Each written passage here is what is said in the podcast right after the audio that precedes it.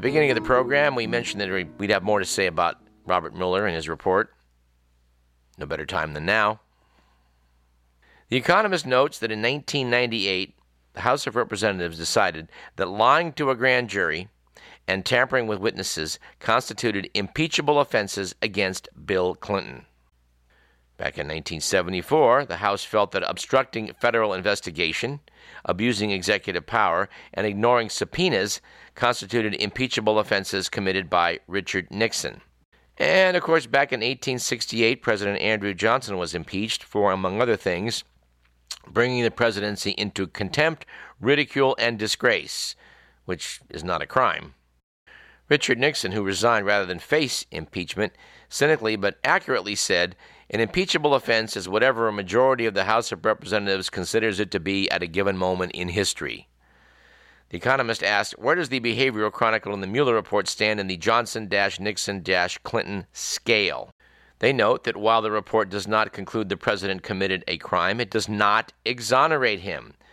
Certainly, said the Economist, the president engaged in conduct that a layman might consider obstructive. He fired James Comey. He tried to get Jeff Sessions, his former attorney general, to curtail Mr. Mueller's investigation. He repeatedly tried to compel subordinates to lie about matters under investigation. He told Don McGahn, the White House counsel, to sack Mr. Mueller twice. The president's effort to influence the investigations were mostly unsuccessful, Mueller wrote, but that was largely because the persons who surrounded the president declined to carry out orders to accede to his requests. The Economist said impeding a federal investigation and accepting help from a foreign adversary are precisely the sorts of offenses that the Founding Fathers would have considered impeachable. Trump's lawyers refused to let Mueller's team question him in person, and in responding to written questions, Mueller notes the president said some version of "I do not recall" more than 30 times. Writing in nymagazine.com, Jonathan Chait said Trump not only tried to obstruct Mueller's investigation, it looks like he succeeded. All through the investigation, the president acted like a mob boss with the power to hand get-out-of-jail-free cards to his lieutenants. Trump's hatchet man, Roger Stone, who was in touch with a Russian cutout and WikiLeaks, still faces trial, refusing to cooperate with Mueller. So did Paul Manafort, who passed campaign polling data on Russian asset Konstantin Klimnik for reasons we still don't know. Trump beat the rap, but Mueller found he was anything but innocent. Anyway, the story ain't going to go away. Now, something else involving Russia that's not going to go away anytime soon was the disaster that took place 30 years ago in Chernobyl. HBO has a new miniseries out about the incident and quite a bit about the obfuscation and propaganda that surrounded the incident. It is pretty amazing to look back and contemplate the fact that after this reactor had blown up and experienced a meltdown, the Russians did not start an evacuation of the nearby citizenry, which was getting irradiated pretty badly. A little advertising blurb that HBO has put out about their miniseries notes that Pripyat was evacuated 36 hours after the explosion. The first public acknowledgement of the crisis only came on the evening of April 28th and comprised a 20-second newscast mention followed by a propagandist statement on Western nuclear mistakes. Photos of the collapsed reactor were doctored to remove the plume of smoke billowing from the site. And as I recall, it was nuclear reactors in Sweden that picked up the radioactive cloud and knew something really bad had happened upwind. HBO notes the conscious and continued dissemination of distorted information, especially when coupled with minimalization of unsavory facts and attacks on straw men, weren't a transgression limited to the USSR. It's a practice that's evident on today's internet. If anything, convincingly twisting reality is easier than ever. What was, in the case of Chernobyl, a steady stream of propaganda from a monolithic source, is echoed and perhaps intensified by today's online flood of misinformation from numerous wellsprings. And although it's true that organized campaigns and automated bots play a significant role in spreading distortion, computer scientists, data analysts, and sociologists have pointed out that individual users very frequently disseminate misinformation as they perpetuate falsehoods by creating media, sharing with informed friend networks, and reposting unverified claims. Looking back at Chernobyl, HBO notes that today, 33 years later, misinformation remains just as powerful, and as researchers warn, the potential of the web to spread it is nearly infinite. So I guess as a companion piece to the miniseries, they also talk about disinformation and misinformation. I'll have to check this out. Here's a very odd item. Writing in the New York Times, Veronica Greenwood said, "There's now a scientific explanation for why people sometimes struggle to think on their feet in stuffy meetings or classrooms. Small rooms can build up heat and carbon dioxide from our breath. Several recent studies have found that indoor air may matter more than we have realized. Researchers discovered that a relatively normal amount of CO2 in a room can correlate to poor performance. Higher CO2 levels, say above 1,200 parts per million, often indicate a low ventilation rate, but levels around 5,000 parts per million are commonly found in school classrooms. Our improvements in sealing buildings to reduce energy waste have only made the problem worse." Wow. 5,000 parts per million? And there's now a report out that indicates that researchers at Exxon predicted in 1982 exactly how high global carbon emissions would be today. Measurements on May 3rd at the world's oldest measuring station, the Mauna Loa Observatory in Hawaii, recorded humanity's first day with more than 415 parts per million. Weren't we just talking on this show a couple of years back when they crossed the 400 parts per million mark? Well, they're at 415 now. The last time scientists believe it may have been this high was 2.5 to 5 million years ago during the Pliocene epoch, when sea levels were 25 meters higher than today and global temperatures were warmer by 2 to 3 degrees. Anyway, apparently Inside Climate News, as part of a 25 investigation of what Exxon knew, got a hold of some internal 1982 documents from Exxon Research and Engineering Company about how the impact of fossil fuels on climate change would go. The company was modeling out the concentration of emissions several years into the future. According to a graph displaying the growth of atmospheric CO2 and average global temperature increase over time, the company expected that by 2020, carbon dioxide in the atmosphere would reach 400 to 420 parts per million. This month's measurement of 415 is right within the expected curve.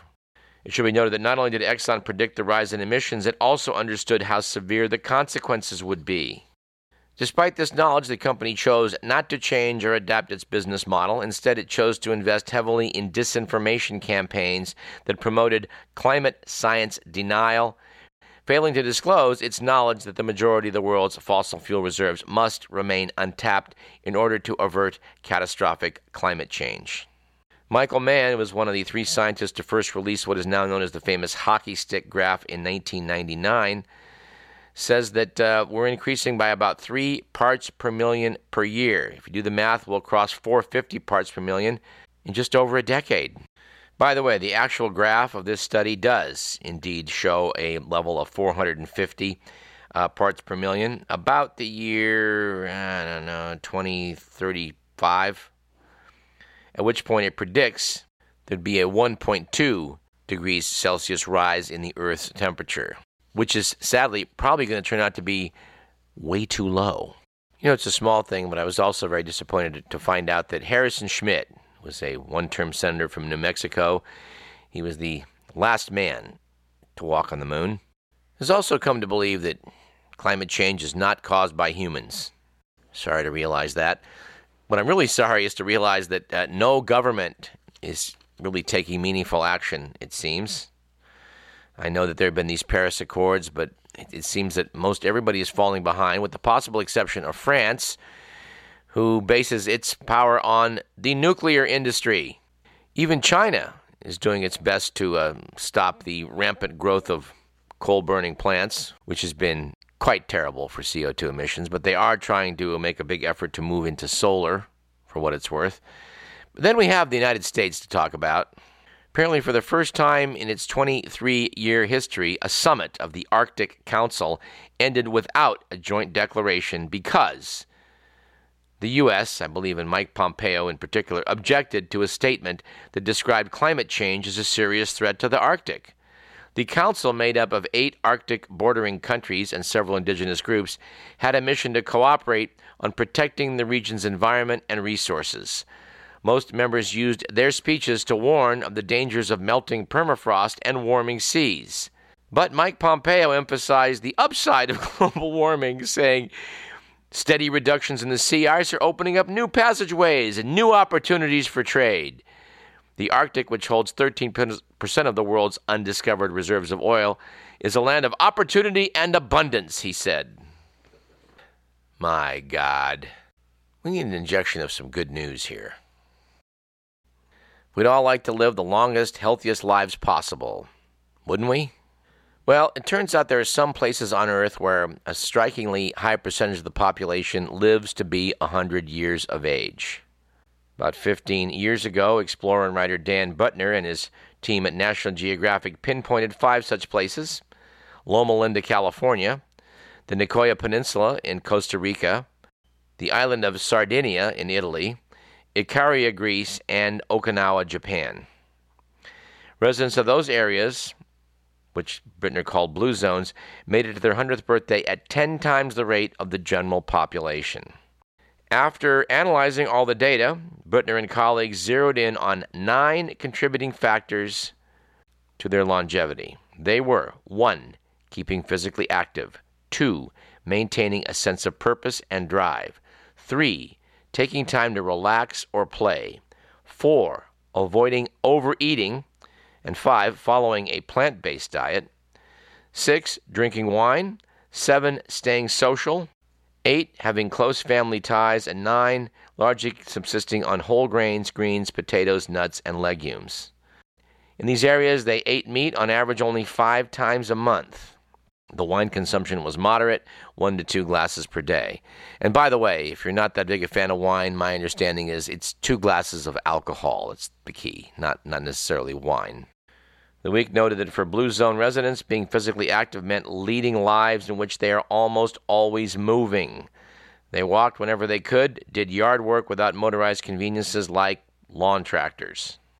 To the question, what about genetics? The answer was it plays a role, but not as much as you might think.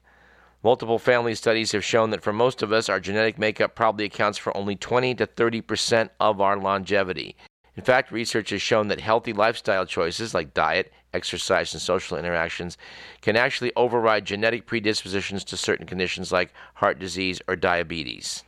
Well, that's good general advice, but wouldn't you rather just take a pill? Interesting parallel article in New Scientist magazine, April 27th edition, titled "The Age of Living Younger." A piece by Graham Lawton noted that defeating aging has been a quixotic quest throughout history, but not anymore. To quote from the piece, Michael West got to talking to a guy next to him on an airplane. "The man asked what I did, and I told him," says West.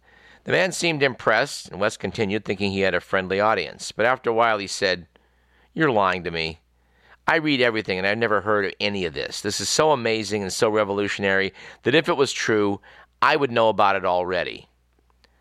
The unbelievable story that West told his neighbor was about the science of aging, an account of how biologists had finally figured out what causes us to grow old and die, and how biotechnologists like him were closing in on a cure for aging. West realized his life's work had an image problem: rejuvenation, age reversal. "I completely believe it's possible," he said, "but the gap between what scientists know and what even educated public knows is huge. Make no mistake, you're going to want to know about this. In a few weeks, an anti-aging pill will be launched. In a few years, the first scientifically validated anti-aging drugs could be on the market." Biotech companies are springing up to commercialize discoveries, and investors are betting serious money on what many predict will become the biggest industry of all time. But noted Graham Lawton, before we go any further, let's address the bugbear that haunts this field. History is filled with charlatans and hypemongers who claim aging would be cured in their lifetimes or that immortality was in reach. This time it's really different. "In the past decade, we've made major discoveries," said Richard Miller, a gerontologist at the University of Michigan. "We have proven that you can slow the aging process using drugs. 10 years ago, people would have said, that's a science fiction. There's no reason to suspect that can ever be done. Those people have been proven wrong. It's doable. This isn't just slowing aging in worms, flies, or even mice. It's in humans, too. Peace quotes David James at University College London as saying, it's completely different from the old stuff, which was a bunch of cowboys. Really awful. Unlike other biogerontologists, he has no commercial interest in anti-aging medications. But he says, these are proper scientists working to normal standards. At the moment, it looks great. Lawton notes in the piece that the goalposts have moved. Anti-aging research used to shoot for life extension. Not anymore. Janet Lord at the University of Birmingham said, I don't think anyone wants to live to 200. What we do want is to stop the last years of life being lived in ill health. Yes, longevity research is no longer about living longer, says Linda Partridge, director of the Max Planck Institute for Biology of Aging in Germany. The aim is to keep people healthier before they die. It is sometimes called compressing morbidity. To put it another way, it's about extending health span, the number of disease-free years toward the end of life. That means keeping life expectancy the same, which for children born in 2019 in developing countries is 85, but being healthy for 84 years rather than decrepit for the final 10. Article notes that giving people drugs to slow the aging process may well lead them to living longer, but that would merely be a happy byproduct. The treatment would be considered a failure if those additional years weren't lived in good health. The article notes that between 2000 and 2015, global life expectancy at birth rose by 5 years, but the number of healthy years rose only by 4.6 years. An average of 20% of life is now spent in a state called late life morbidity, which is a jargon way of describing a daily battle against an ever-growing burden of chronic diseases. That is terrible for individuals, but also for society. 80% of healthcare costs in the U.S. are associated with degenerative diseases. Anyway, the punchline here is that aging is due to our biology, and this biology can be targeted with medicines. But, the article cautions, let's not jump the gun. Many in the field are extremely wary of making predictions about exactly when anti-aging drugs will appear, and with good reason. They remember the last time. That last time was in the year 2013, when GlaxoSmithKline scuttled an anti-aging company it had bought just 5 years earlier for $700 million. Syrtis Pharmaceuticals was developing drugs based on a natural molecule called resveratrol. In experiments on yeast, it extended lifespans by up to 50%. Syrtis founder David Sinclair of Harvard Medical School once told Science that resveratrol was as close to a miraculous molecule as you can find. It wasn't. By the way, notes the article, and according to one scientist, 90% of experimental drugs that work in mice fail in people. But it turns out a lot of smart money currently is on a class of drugs called senolytics, which seek out and destroy worn-out cells that build up as we age. These cells have suffered some sort of irreversible damage and entered a state called senescence, where they hit the emergency stop, hunker down, and await destruction. This process probably evolved to stop cells from becoming cancerous, but it eventually backfires. Senescent cells are normally cleared out, but that goes wrong during aging, and they accumulate and cause tissue damage.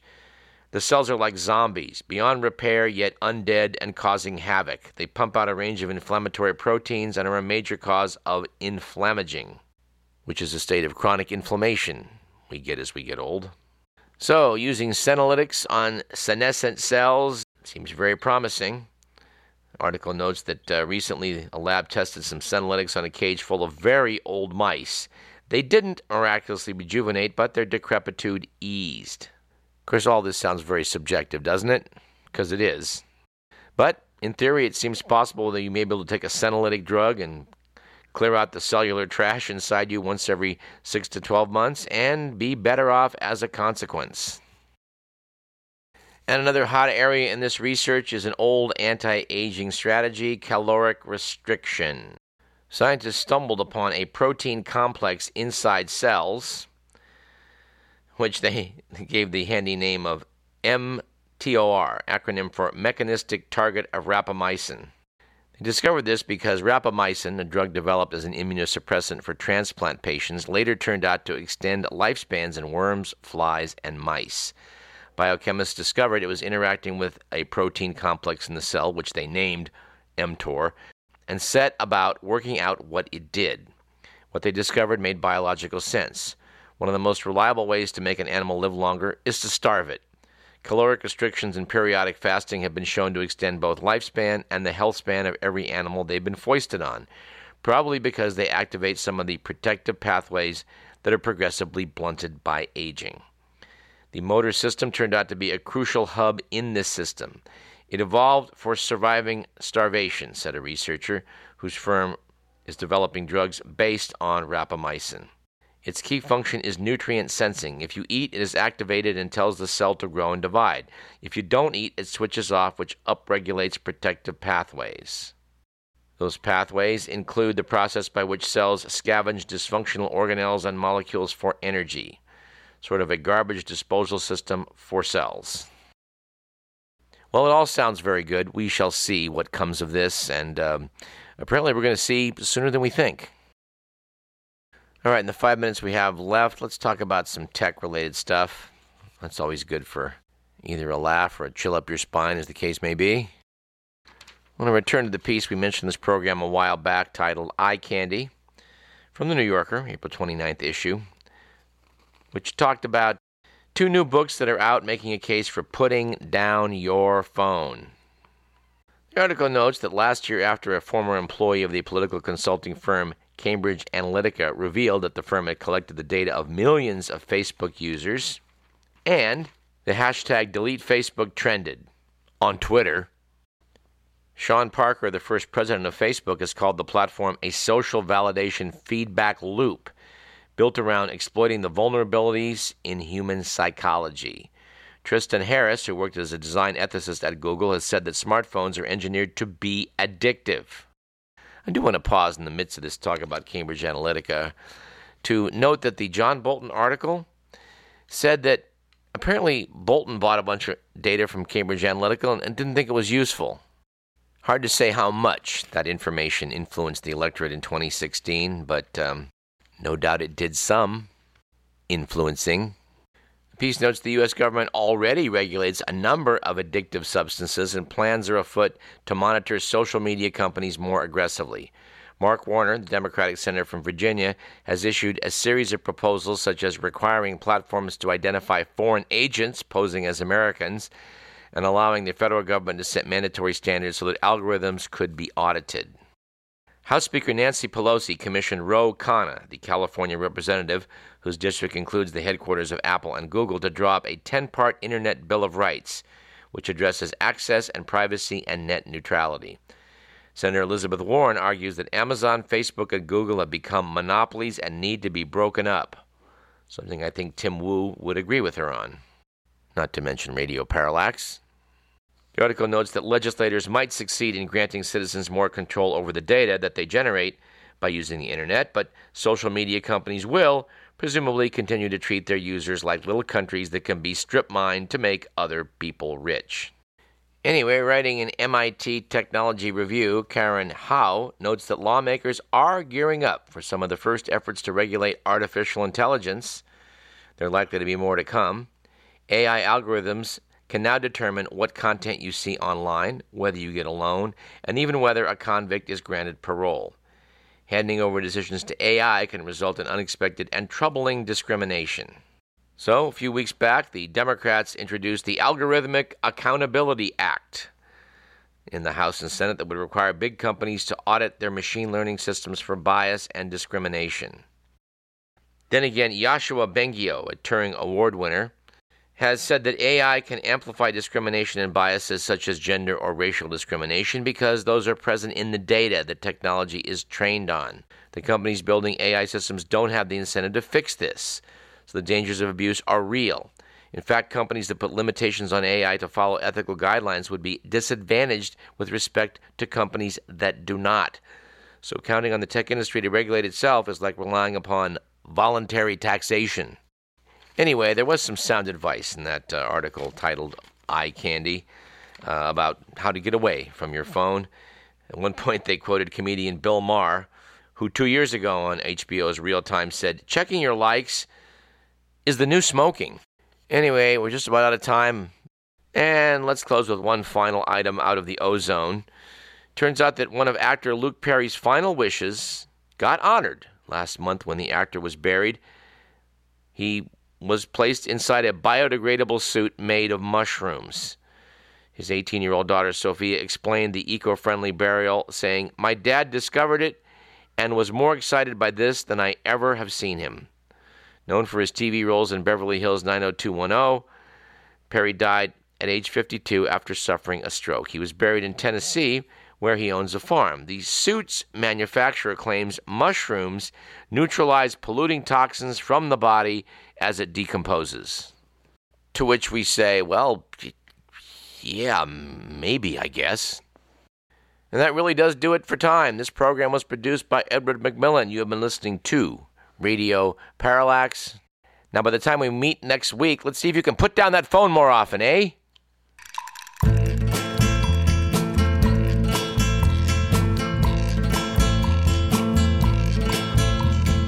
From the dusty mesa, her looming shadow grows, hidden in the branches of the poison creosote.